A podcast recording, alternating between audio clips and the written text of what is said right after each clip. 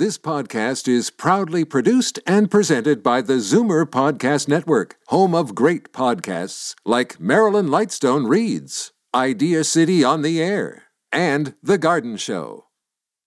You're listening to an exclusive podcast of Fight Back on Zoomer Radio, heard weekdays from noon to one. Now, Fight Back with Libby Znaimer on Zoomer Radio. Good afternoon and welcome. It's Monday, time for our Zoomer Squad. And for years, we've been telling you about Zoomers increasingly working past the traditional retirement age of 65. Has that trend been reversed? It looks like the so-called great resignation has finally hit Canada. The latest numbers show that 300,000 people retired in the last 12 months. That's 12 months from July. And that's a 30% increase from the previous year. So is this a pandemic induced blip or a new reality? And here's the question that some financial experts are asking. Are we retiring our way into a recession? So what do you think? The numbers 416 360-0740, toll free 1-866-740-4740. And now I'd like to welcome our squad. Bill Van Gorder in the house today. He's the Chief Operating Officer and Chief Policy Officer at CARP. David Cravit, Vice President of Zoomer Media and Chief Membership Officer at CARP. And John Wright, Executive VP of Maru Public Opinion. Hi, everyone. Hi, Libby. Hi, Libby. Hello. So let us begin with David. You're our demographic guy. Do you think this is a blip or is this something that's here to stay? Well, I think um, I don't understand how we can retire our way into a recession. Uh, the headline is alarmist, but I don't understand that. But I think it's something that's here to stay, but I don't know why it's a surge or a blip. It's a steady 25,000 per month. People are getting older. The population in that age group is increasing. And as much as it's true that people are working past the age of retirement, the size of the cohort at something around 7 million of retirement and post retirement is just so large that in spite of the trend to many of them working past retirement, the number that don't work past retirement can't help but be a large number. And we are going to see this uh, going forward, but I think it's more a function of the size of the total population in that age group. It it seems to be more of a factor, not so much in 65 plus, but people 55 to 65. It's kind of a an early retirement thing. John, what do you make of that? Well, two things, um, and I have to tell you, even look at my own family. My two younger brothers and their wives have just retired, and they're so I just turned 65, and they're younger than I am. And I think you know, if you look at their example during the pandemic, they had a chance to look at their own finances. I mean, there are many people who have not sat down with a financial planner by that stage of their life, and so it's a good thing to do so. But they had, they were able to identify what their needs and their costs were going to be. Plus, they were living house rich um, because they've got a lot tied up in it, and they've got investments. So they made the decision that they could do this. One of them living on about sixty thousand bucks a year in terms of expenses. So I, I think they decided to do it because they wanted time to live. I mean, my brother once said to me, "You don't work forty-five years in order to live for 15." They want to make uh, an opportunity to enjoy their grandchildren that they now have, to travel a bit, but just to get out of the rat race.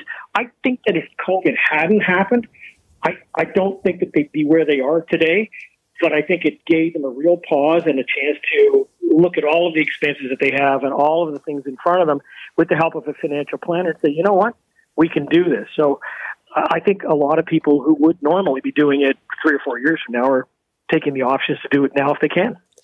Uh, and uh, Bill, I mean, a lot of Zoomers that we know are working because they like working.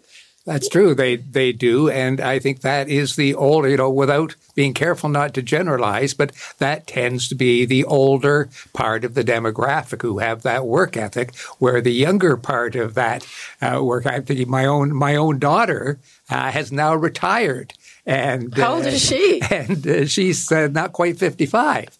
Uh, and she's now uh, retired, government uh, work all her life, looked at what the finances were and wanted to get involved in things she'd never been able to do. She's also an actor and and going going back to that part time. Her friends are the are the same. They're less looking at continuing what they've always done, as some of us who are older do, and looking at things that uh, they want to do now. And they're maybe not as patient as uh, we are or we were. David, is this a phenomenon uh, that is specific to certain professions? Uh, so, uh, Bill cited government work; they got good pensions, and also we know this is a huge factor in nursing. And and in addition to the mental strain of going through the pandemic, nursing is a very physical job or right. it can be anyway, depending on what you do. So, uh, what are your thoughts on that? Well, I think I think it goes back to what does retirement even mean? Because certainly you can leave a profession. You can say, "I was this. I'm not going to. I'm going to stop." Uh, and does that mean I'm never going to go back to earning money from employment? I'm going to live off my pension or accumulative savings. So, in other words, I'm out of the labor force, which is our original question. Or does it mean I have a second career, I have a side hustle, I'm retired but kind of not retired, I'm re entering the workforce, I've tried it for a couple of years, I'm bored out of my mind, I want something new. Um, all of the above are true. And this is the first time we've lived in this all of the above model. It's not as either or as it used to be. That said, the pressure, the downward pressure on the supply of full-time uh, workers uh, is can't be denied. But I do think that a lot of people that claim they're retiring um, go back later on and unretire. So you got all of these things happening. It's quite uh, varied all at the same time, and that's what makes it difficult to analyze. John, uh, do you uh, have any insight on the question of whether it is job specific? Well, I've been looking at demographics for 30 years, and in the polling that I've done, we always have to remember that there's roughly 35% of the working population or for the older population who has absolutely no savings whatsoever for retirement. So there will be people, regardless of whether they want to retire or not, who are going to have to keep working. There's another group of people who have some investments. They have their home if they've been lucky enough to own it, um, but they're actually going to have to work anyways to top it up, especially if they're on any kind of a fixed income, um, and during times like this. Um, but they can also supplement what they've got by working, and that's a desirable thing. And then you've got roughly the same amount, another 30 odd percent, who are completely comfortable. They have their house, they have investments, they might have a pension that they've retired from. I mean, whether you're a teacher or whether you're someone in the medical field, um, or have been part of uh, the civil service. I, I, mean, those people do have pensions and they are oftentimes indexed as well. So you have to really look at how many people are able to do so, how many people want to do so, how many people want to top up what they've got and that they can, and then other people who, in fact, have got nothing um, to fall back on and, and they're going to have to keep working as long as they can unless there's some kind of a safety net that's put in to uh, by the government to help them out. Well, there is a safety net, presumably. We have CPP, we have old age security, which just got the first increase in many, many years. But again, the actuarial financial planning people say you're really better off uh, deferring all of that. Well, you're certainly leaving money on the table if you jump in too soon you could be getting more. But the question is in terms of raw dollars, raw actual dollars. Uh, so you, you, you forego 10 grand or 12 grand or whatever it is. But uh, if you've got nothing, if you really have nothing, per John's point, which I agree with, and you're relying on CPP and OAS, good luck because it's meager, ugly.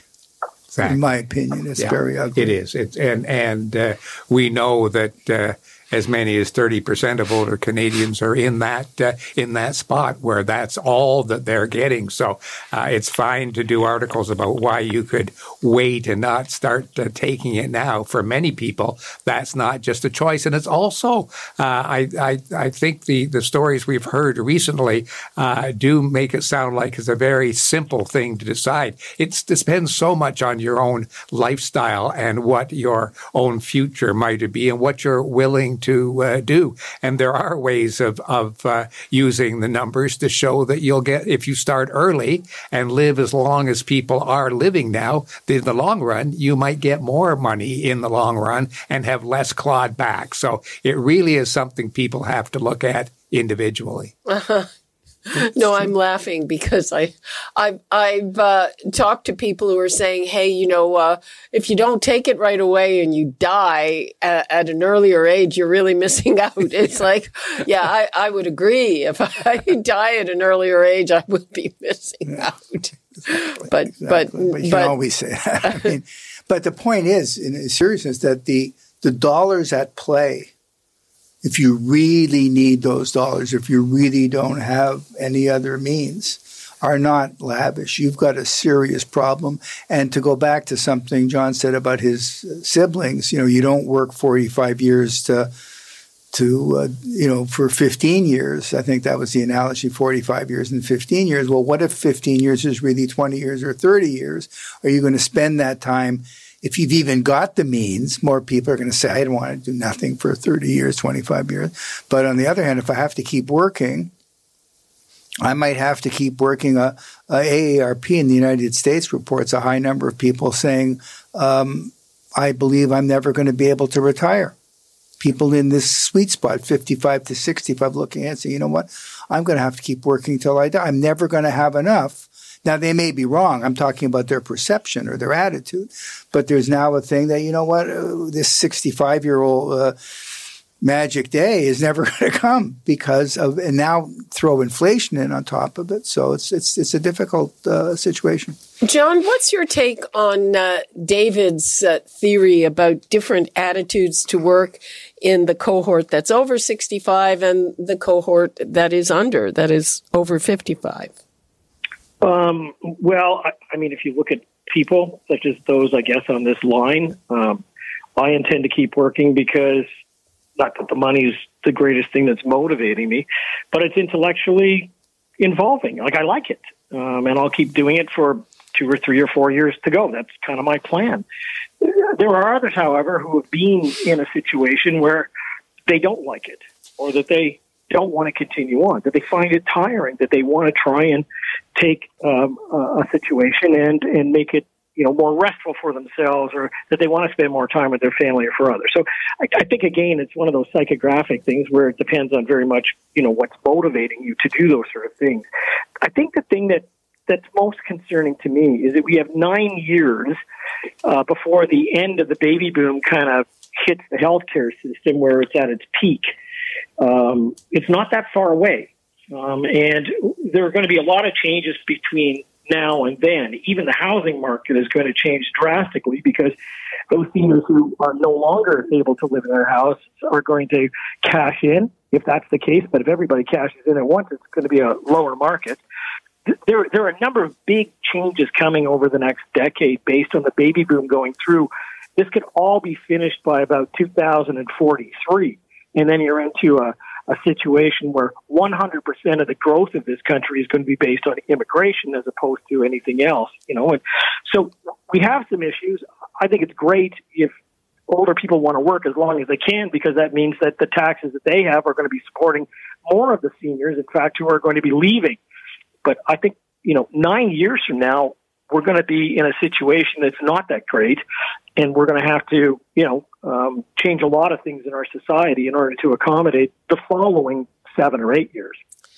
Um, Bill, I, I, I want to talk a bit about the economics of this. You know, David said he didn't understand how retiring leads to recession, and that's because it uh, it can lead to a drop in GDP in productivity. So the next question is: so on the one hand, you have a certain recognition that this is a problem, but on the other hand, you have ageism in the workforce. So you're talking about, and I know of people, okay, they retire, they want a break, and then suddenly, uh, maybe not so much. What's the situation? Will this uh, mean that people with experience are more respected and more valued, or the opposite? Well, at CARP, we certainly hope it, it will. We're certainly still seeing ageism. We're still seeing uh, companies hesitant to hire older, experienced workers with some very old ideas about how much they can contribute. Uh, companies not being willing to adjust their policies so that they can hire older uh, older workers, uh, and they're going to be forced, we think, to to start hiring. And this is going to be good for those who don't do want to go back to uh, work and have those skills that they want to uh, contribute. At this point, there are not enough companies who have adopted the uh, the attitude that uh, an older worker, a part-time senior uh, worker, somebody who can mentor and lead is going to be just as, if not more productive than younger and new employees. Well, you know, it's really interesting. We've been talking about the nursing shortage over the last, well, very long time, but last week there were quite a number of nurses who called in and said, you know, they should bring nurses back, if for nothing else, than to mentor younger ones. Right. Because as with many, many other professions, when you get out of school, you don't necessarily know very much about how to do your job. I think this is true. And I think that um, the United States is way ahead on older workers uh, and not necessarily forcing companies. Companies are realizing it, there's a shift now it used to be let's get rid of the older workers because they've they They're cost expensive. us more. They're expensive. Their salary has worked its way up to a certain level. We'll replace them with younger workers. All of a sudden, number one, the supply of younger, where I look out to the younger worker market and there's not that many of them, and maybe they're not as good as the older for the reason you just mentioned.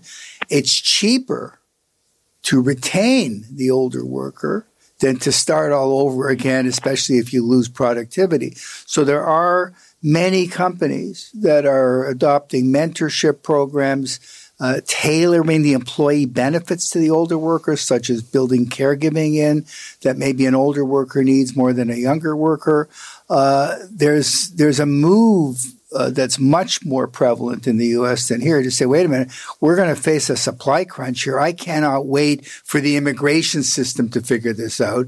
I need the bodies now, and where are they to be found? And then that fits with the needs of the older people who are saying, uh, I'm not sure I want to retire, but I'm maybe I kind of do, but I'm listening to any offers, you know. So it's it's uh, Canada will catch up with this, but we are our corporate sector is not uh, as advanced as the U.S. on this. Okay, I'm going to take a call from Ron in Guelph. Hi, Ron. Oh, Libby, thanks for taking my call. It's interesting subject today. Um, I'm sure you've been in the grocery store, Tim Hortons, whatever fast food restaurant. Everybody, Home Depot, whatever, everybody is short staffed, right? Yep. And I, I, I kept asking a couple of my friends of mine who are running companies. And I said, So where did everybody go? He says, Ron, he says, if somebody was over 60, 65, when the pandemic started, they say, That's enough. I don't need it. So a lot of the seniors are just retired and they um, they're they've decided, you know what, we're not coming back, and now um, there's a shortage. Um, uh, young people don't want to work at those kind of jobs. And as I said, there, this is why I believe anyway that um, why they're so sh- so short staffed in all these places because a lot of the seniors that were working in these um, other places, grocery stores or whatnot, have uh, have not come back to their jobs. And what about you? You work part time?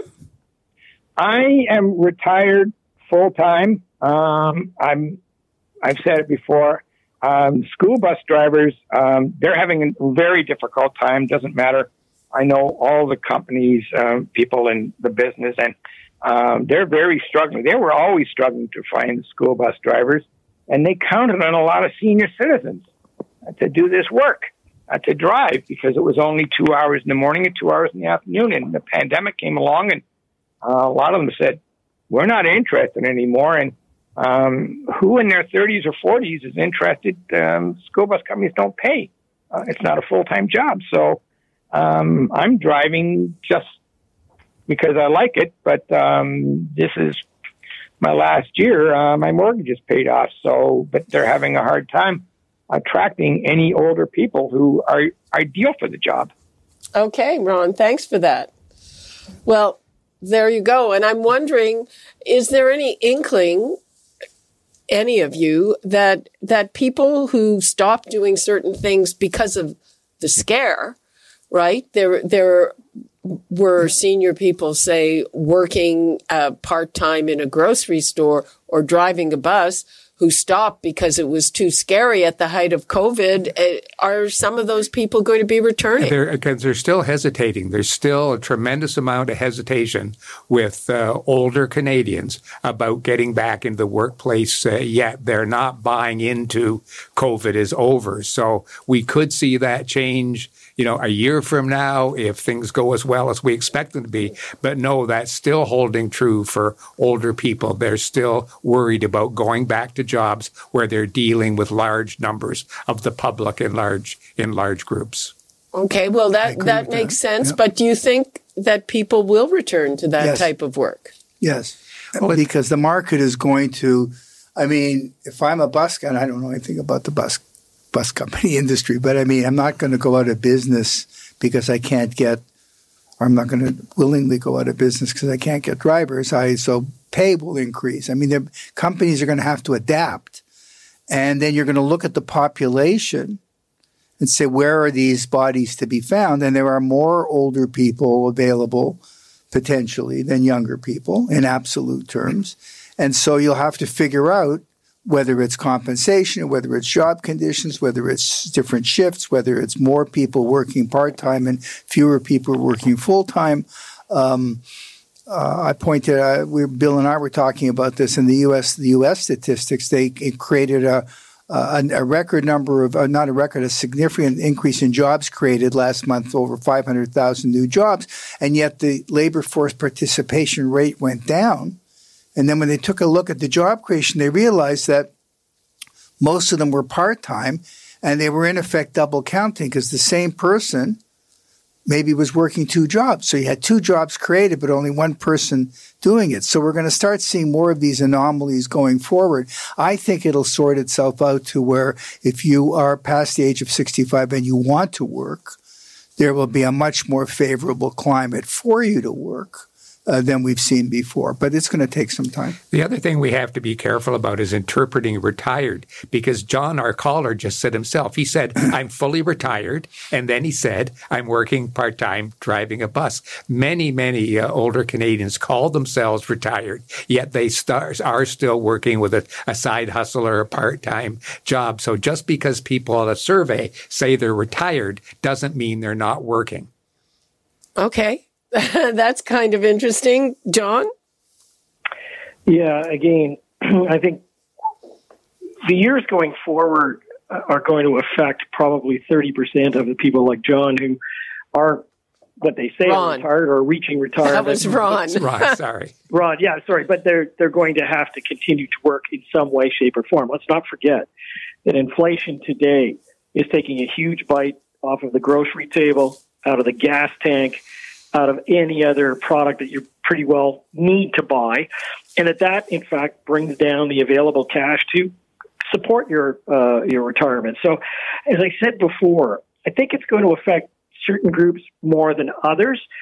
But uh, you know, when you're talking about thirty percent who have nothing, and you have another thirty odd percent who have something, but you know maybe have to supplement it, we're talking about close to sixty five percent of the entire boomer population who's headed for retirement uh, or or m- making it right now. So I don't think you know people are just going to fall off and start retiring. You know if they don't have anything. So we're going to have to watch it over the next number of years and to see where they end up. And I don't you know I don't see a lot of people moving into full retirement unless they are very comfortable indeed. Yeah, I agree. Wealthy uh, would be the other word for it. And you know, John, you're making me think about something we will have to discuss going forward. And you mentioned financial planners and people sitting down with financial planners. Well, I think that people who were conscientious and did that before this inflation, well, maybe they have to go back to the drawing board. Oh, absolutely. Uh, I, there's all kinds of us who are exactly in that uh, position. Uh, you know, 15 years ago, when we m- did very good plans that showed we'd be fine in these years, we now find they were totally insufficient because nobody uh, predicted both the, the big uh, fall in 08 and now uh, the increase in prices now. Compounded by longevity, compounded by you now need that money let there be no inflation, let there be high inflation, you now might need that money for 20 or 30 years instead of 10 or 15 years, which was the traditional horizon that led to age 65. You need save up enough money, you only need 10, 12 years, and then you're going to be gone. Now, what if it's 20th? We've talked about this many yeah. times. But that affects your financial plan because now you have two things. You got a much longer horizon to need that money. And then, wait a minute, the expenses are rising faster than I anticipated. I'm uh, I'm well trained. I have a career. I have job skills. The only thing holding me back is the marketplace looks with disfavor on older workers. That's the easiest part to change, and it is slowly changing. John Wright, I am going to give the last word to you. I think the word that we've said a few times is financial planner if you've got some money and you've got some time and you have uh, the ability to walk into uh, a bank that's got a financial planner and get to it, even if you've done it before. Uh, I mean, there is a bank out there that says you're richer, more, you know. You're richer, richer than, you, than think. you think. Great slogan. You have to squeeze it as much as you can out of what you've got. My husband keeps telling me that. okay. On that note, we wrap things up. Thank you so much, Bill Van Gorder, David Cravit, and John Wright. Thank we'll you, Libby. Talk Libby. again soon. Bye bye. Okay, we are taking a break, and when we come back, another thing that will take some of your hard earned money. So we pay some of the highest cell phone and telecom rates, but now one of the companies wants to charge you for paying with your credit card when we come back. You're listening to an exclusive podcast of Fight Back on Zoomer Radio, heard weekdays from noon to one. Fight Back with Libby Znaimer on Zoomer Radio. Welcome back. We're just saying goodbye to our panelists here. That's one of the fallouts from having people in the house. Okay, so as if it's not enough that Canadians pay some of the highest cell phone and internet fees in the world, at least the highest among wealthy nations. So now one of the telecom giants wants to stick us with another charge. TELUS is asking the CRTC for permission to add a 1.5% surcharge to customers who pay their bills through a credit card. TELUS wants to start implementing this charge by October 17th. And believe me, if TELUS gets permission, you can be sure the others will follow suit. Now, I would have thought these companies would just be happy if you did that through an automatic payment because it means they will need to hire fewer people to chase you for the money. Now, a lot of people are fed up. So far, more than 56,000 have signed a change.org petition saying, don't let these companies get away with that. So what do you think? Enough is enough? 416 360 0740, toll free 1 866 740 4740. And now let's go to consumer advocate and journalist Ellen Roseman. Hi, Ellen. Hi, Libby. Now, do these companies have no sense of how the public is feeling about them, or do they just not care? This is hot on the heels of that huge Rogers outage. Uh, people are hating on their telecom companies even more than usual. I mean, what are they thinking? Well, a little bit of background. Uh, when you pay a bill with a debit card, uh, the processing fees are something like 10 cents to 40 cents for the companies that accept it with Interac. Uh, that's very cheap because Interac is a nonprofit company that was set up by all the big banks. So it's not out there to gouge you on the fees or to gouge the merchants on the fees. But with credit cards, depending on the kind of credit card you have, the merchant will pay, you know, 1%, 2%, up to 3%. And the merchant has no choice as to which credit card, you know, they're going to accept. So you might have one of those uh, American Express or those very, a lot of them don't take American Express because that's really expensive, but a lot of the Visa cards and MasterCards have elaborate prizes. So they cost a lot of money. And the uh, small businesses in Canada did a class action suit against the banks saying that the banks should pay back all these credit card processing fees to the merchants. That was in 2018. And it finally got settled recently. And so the banks will be refunding the merchants for a lot of these excessive processing fees. But at the same time, the class action fees now, uh, uh, class action now means that the banks can go direct, uh, the banks uh, that supply the merchants, the merchants can go directly to the customer to ask them to pay for the fees. So it looks like TELUS is the first big major company that we've heard of, at any rate, to decide this is going to happen. Well, and they've gone to the CRTC and they're saying, well, we're going to do it as of this date. I think it's uh, October uh, seventeenth. yes, and so they're acting like it's uh, uh, you know it's already uh, uh, de facto. And at the same time, they're asking the public to uh, put in comments, but they only have until September 7th, so that's not very long. And one thing that uh, I used to get complaints about is if you do put a comment on the CRTC website, they need to have your name and address and phone number and e- email number, and they make that public. I guess they're doing that to make sure that you're a real person, but a lot of people feel somewhat, uh, you know, that that's an invasion of privacy to do that. So, um, TELUS is profitable. Bell and Rogers are certainly profitable. And I was looking at TELUS's website, and they were talking about this late processing fee, and they said how to avoid it, you know, and they gave a variety of things like uh, uh, a Visa prepaid card, which of course has fees of its own.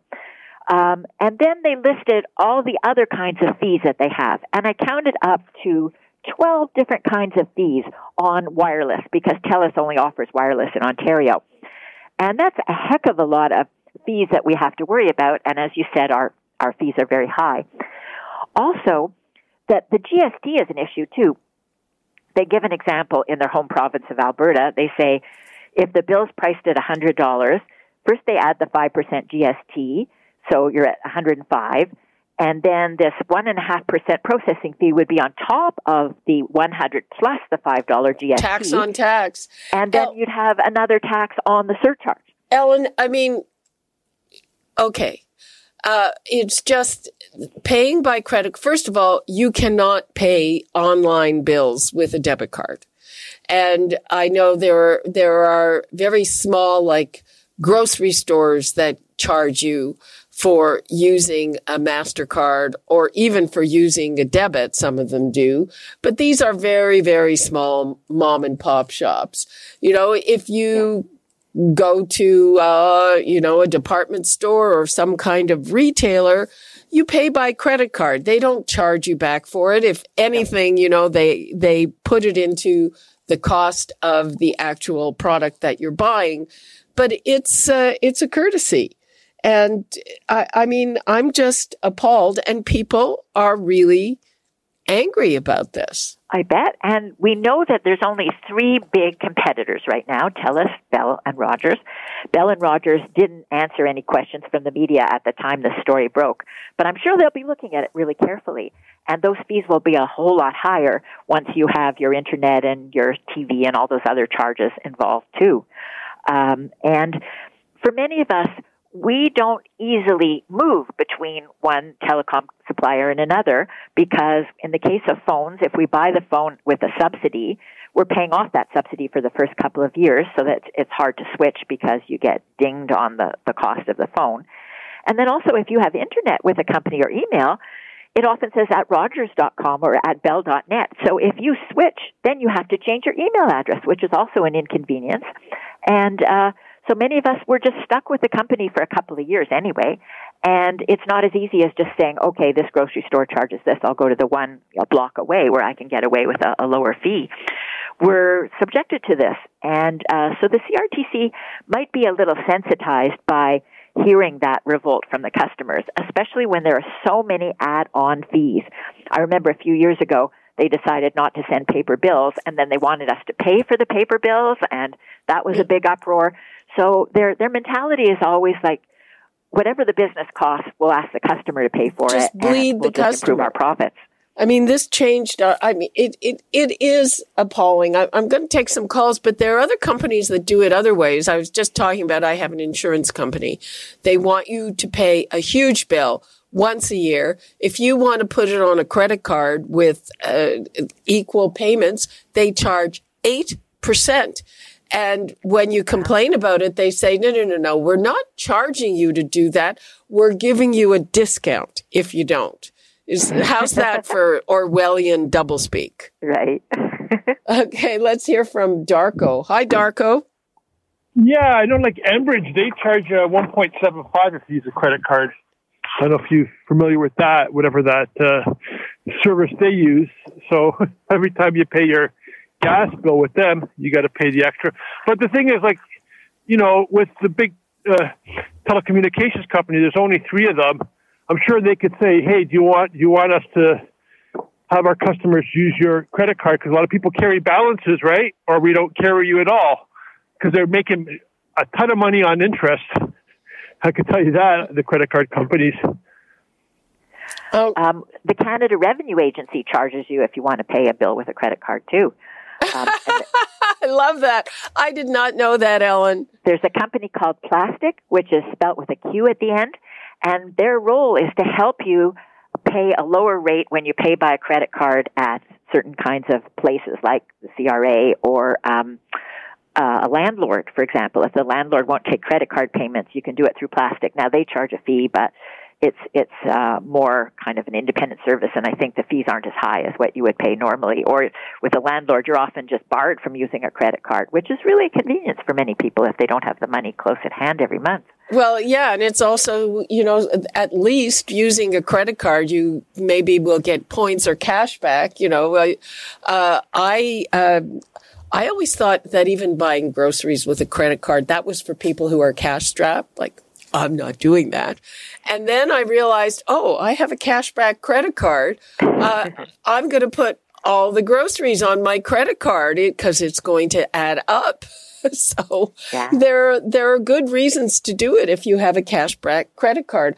Uh, and speaking of cash, Allison in North York, you want to tell us something about using cash? Yes, um, a couple um year ago or so, I went to Rogers. They were had a booth in the mall, and I went in to pay my Rogers bill by cash. And the gentleman at the, counter said to me, "No, we do not take cash." So what is this new thing now? You have to pay. You can pay by cash. Well, he wouldn't accept it. I had to give him my Visa card to pay the the Rogers bill, and I had the cash in my hand. And, and you know what, Allison? There are a lot of places who now will not take cash. Yeah, one of them is the Canadian Passport Office. They absolutely refuse to take cash, so you have to pay by a credit card there. It's a convenience, I guess. They don't have to worry about, you know, collecting the cash and maybe getting uh, robbers coming in looking for money. Um, it's it's more difficult to pay cash than it used to be. Well, yeah, and it, uh, during the pandemic, people for a while anyway were afraid to handle cash, which I guess was reasonable at the time. Yes. Okay, we've got a lot of ca- uh, we've got a lot of uh, calls piling up here. So, uh, Bill in Toronto, hi, Bill. Hi, Libby. I was just thinking, you know, these uh, credit card companies are charging TELUS a fee, which actually makes their price go up. But like you, I've got a cashback credit card, and I get about six hundred bucks back every year. I buy groceries every. Uh, I don't pay my bills with it, but every other purchase I make, I use it. So I'm getting six hundred bucks back. I, I guess TELUS is getting fed up of, uh, of of sponsoring these credit card companies to give me money back. Well, you know what? I'm sorry. Uh, you know, uh, Ellen was pointing out reading a TELUS bill or a Rogers bill and who the heck knows what fees they're charging us for. They charge us some of the highest fees in the world, if not the highest.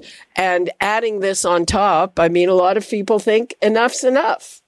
But have you looked at your hydro bill or your gas bill lately? They're no better. I, I, would charge a service charge on their service charge. And hey, I, I don't even have a chance. I, I was on the 407 once a year and, and I just took a look at the bill. And I mean, it, it's, it's almost amusing the things they list there. It's right out of uh, George Orwell. Well, you know, you know the difference though with the telcos? Um, if you check it out, most of them are held in people's uh, pension fund. So they're doing a, when they're making a good profit, it's serving uh, serving us all well. Okay, well, I, I, I think, Bill, you have an excellent pension fund. I don't know about a lot of the rest of us. Thanks for your call. Okay, we are taking a break. And when we come back, we're going to continue with this because obviously it is striking a chord. We're talking to Ellen Roseman. We are taking your calls. TELUS wants to charge you for using your credit card when you pay a TELUS bill. And the telecom fees are some of the highest in the world. And you can bet your bottom dollar if TELUS gets that permission, then the others will do the same. And at the same time, there are lots of places where you can only use your credit card and it's convenient and you can get cash back. So, uh, tell me what you think of that. The number is 416-360-0740, toll free 1-866-740-4740. We'll be right back with more with Ellen Roseman. You're listening to an exclusive podcast of Fight Back on Zoomer Radio. Heard weekdays from noon to one. Fight Back with Libby Znaimer on Zoomer Radio. Welcome back. We are talking about TELUS's ask, TELUS's bid to charge consumers directly one and a half percent if they want to use a credit card to pay the bill. And a lot of consumers are telling the CRTC, which would have to authorize this, enough's enough. Don't let them do it uh, there's more they're asking for. This, this change.org petition, which so far has more than 56,000 signatures says, Hey, CRTC, we want some competition. We are tired of paying some of the highest cell phone and internet bills in the world. And now this. Let's go, uh, right to the phones. We've got Vera in Woodbridge. Hi, Vera. Hi, Libby. How are you? Fine. How are you? Good, thanks. Yes, I want to. I agree with you. Enough is enough. This this is getting to be too much now. And there's some places that do not take uh, debit cards. You're right. I have a choice to deal with them or not to deal with them, but I always carry a little bit of cash, so I use my cash with them. You know. But why aren't you paying your bills online? I for years I refused to because I didn't know how to. But I called the back of the card. They went through with me every step of the way and I pay everything online now. You can pay. I you can't pay online with a debit card, and I'm not sure that I would want to no, just for no, security. Through my account. Through my yeah, through account. your account. Yeah. Okay. Is that um uh okay. I guess that's that's an option. Ellen, is that a good option? Oh, definitely. Online banking is a very convenient way to pay. Obviously, you have to have the funds in your account at the time because sometimes if you have a few occasions where the money isn't in the account, they might ding you for a fee at that point. Uh, oh no, no, no. Well, I mean, I, I'm, you know, of course I have the money in the account. I actually deal with Dell, TELUS through my ADT system because they bought ADT. So uh-huh. whenever I get the bill, I just pay it online. I don't pay for fees of any kind. I well, you pay your bank fees. Well, bank. Uh, well, I'm over sixty-five, so there's no bank fees for me. Okay, well that sounds that that sounds like a good option, Vera. Thanks for your call. Yeah, thank you, Libby. Bye. Bye. Yeah, uh, but you know, Ellen, I, I, I don't know. It, it, still seems like this is, you know, just another thing to uh, mess with us. Yes.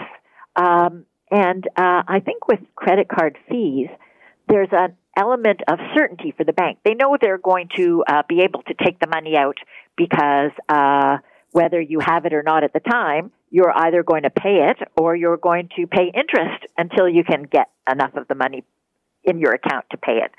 So it takes away a lot of their uncertainty that might come with collecting it out of your bank account because your bank account goes up and down. And sometimes you're not even aware of things that might be coming out of your bank account around the same time that your telecom bill is coming due. So uh, they're going to profit in that way too, that they're going to get guaranteed payments as a result. Ellen, do you see this in any way as a kind of uh, consumer movement? People really getting fed up? I think so. I'd like to see that change.org petition uh, out in the news more. I, I was looking for it during the commercial and I couldn't find it. So if you could put it up on your site, that would be great. And I'll put it on Twitter and get people involved because there's quite a short timeline here. And if everybody protests, and the CRTC is aware that with the Rogers outage and the Rogers Shaw merger, there's a lot of concern about Canada's telecom market. When are we ever going to have enough competition to see true price discounts? You know, right now it's just a race to see how much they can charge. But uh, if there were some true competition and maybe the companies had to take some of these charges and just put them in the bill, uh, like, you know, to uh, pay for them themselves and just give you one amount rather than surcharges all the time. And remember too that if Rogers has had this outage, a lot of people are thinking, well, why should I keep my cell phone with Rogers? Because I already have several other services. And when we had that terrible Friday when everything was down, I was, I was not able to do anything. They might be looking for an alternative. Are they going to go to TELUS? Maybe not. You know, this is kind of nervy of TELUS to do this right at the time when people are start, starting to look for alternatives. Well, how, one, one how long do, do you think it'll take? The... the smaller brands owned by TELUS, like Koodo and Rogers with Chatr and so on, if if these credit card processing fees become universal, they probably will only do them for their higher price brands and not for their lower lower price brands. Really, that's interesting. I, I just um, you were asking about this petition. It's started by somebody named Nicole Goodmurphy McCallum, and okay. uh, here are some of the things that she writes uh, first of all, that other countries have better service for a fraction of the cost. She says, in the past month, I've had numerous dropped calls while in my home using Bell lines. I've heard more of the same from friends and friends of friends using Bell lines. In, in light of the outage, the second outage, which occurred in a year, uh, this is just, people are just fed up. Yeah, and we can see uh, when we travel to other places that their cell phone fees are lower. Yeah. Uh, and a cell phone for many people now is a necessity. Uh, you know, young people don't have landlines anymore, and the cell phone is both for phones and for internet, and it's it's it's utility, right? And we expect if it's a utility that the government will get more involved in trying to keep prices reasonable instead of allowing the cell phone companies just to keep raising their rates. They've never really treated um, internet and cell phones as a necessity. They've always treated it as as a purchase that people make, right? But maybe they should be starting to think, well, we've got to have some consistency here, and we shouldn't be allowing them to continue pricing the way they want because with three big companies, you don't have real competition. It's more like a, an oligopoly than a, a true free market. Abs- absolutely, and and uh, those of us who thought we had landlines, well, we found out on that outage day that we really don't have landlines.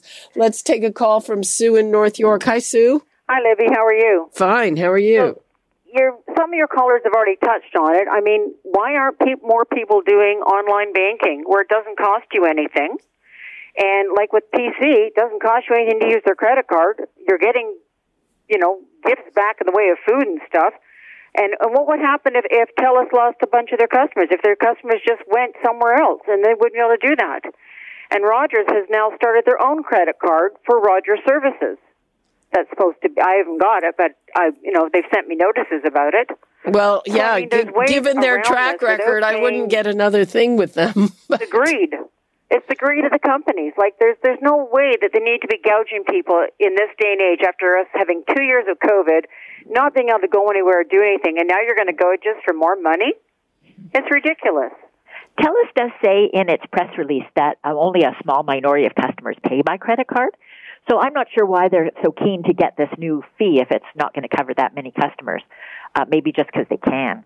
But uh, I, I'd say in general, once you get to a certain age where you're living on a pension or you don't have a whole lot of money, you want to keep your credit card purchases down rather than have your monthly bills going on them. You should have enough from your you know, your government pensions or something to cover your bills and not use credit cards because as we all know we tend to pay more with a credit card than we do with online banking or any cash that comes immediately out of your account. I take online banking. I don't pay any um, anything with my credit card.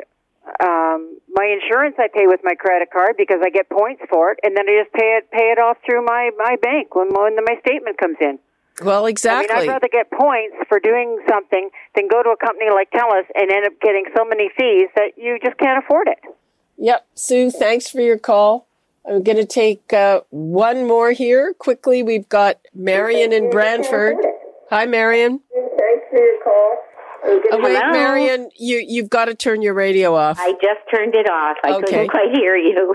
Um, I just wanted to comment about the. Um, dis- I'm listening to your current discussion. Um, I have Bell, and I'm totally pleased with the service I get there. But uh, regarding online banking, people are quite judgmental about it. And there's a lot of us that can't do online banking. I have extremely low vision and can't see a screen to do that. I used to when years ago when I could read, I did everything online. But uh, so that is an issue. Um, and uh, Bell, I am on their accessibility program.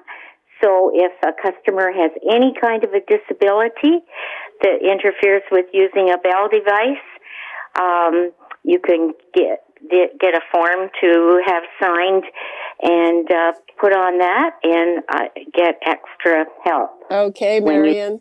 I'm glad to hear that that that's something that is working out for you. Ellen, we are just about on uh, out of time on this. Uh, last 20 seconds. Where are we at with this? What do you think will happen? I think that there is a good chance if, if that petition gets out there and people start talking to their MPs, their federal MPs about lack of competition, there might be a move by the CRTC to delay the fee and look at it more because TELUS hasn't given them much notice about it. And I'm concerned that if TELUS does it, it will only be a matter of time before the other two competitors do it as well. Okay. Thank you so much for that, Ellen Roseman. And I predict that this is not the last we are hearing about this issue. Thanks, Ellen. Thanks, Libby. Always a pleasure. Bye bye. And that is all the time we have for today. You're listening to an exclusive podcast of Fight Back on Zoomer Radio. Heard weekdays from noon to one. This podcast is proudly produced and presented by the Zoomer Podcast Network, home of great podcasts like Marilyn Lightstone Reads, Idea City on the Air, and The Garden Show.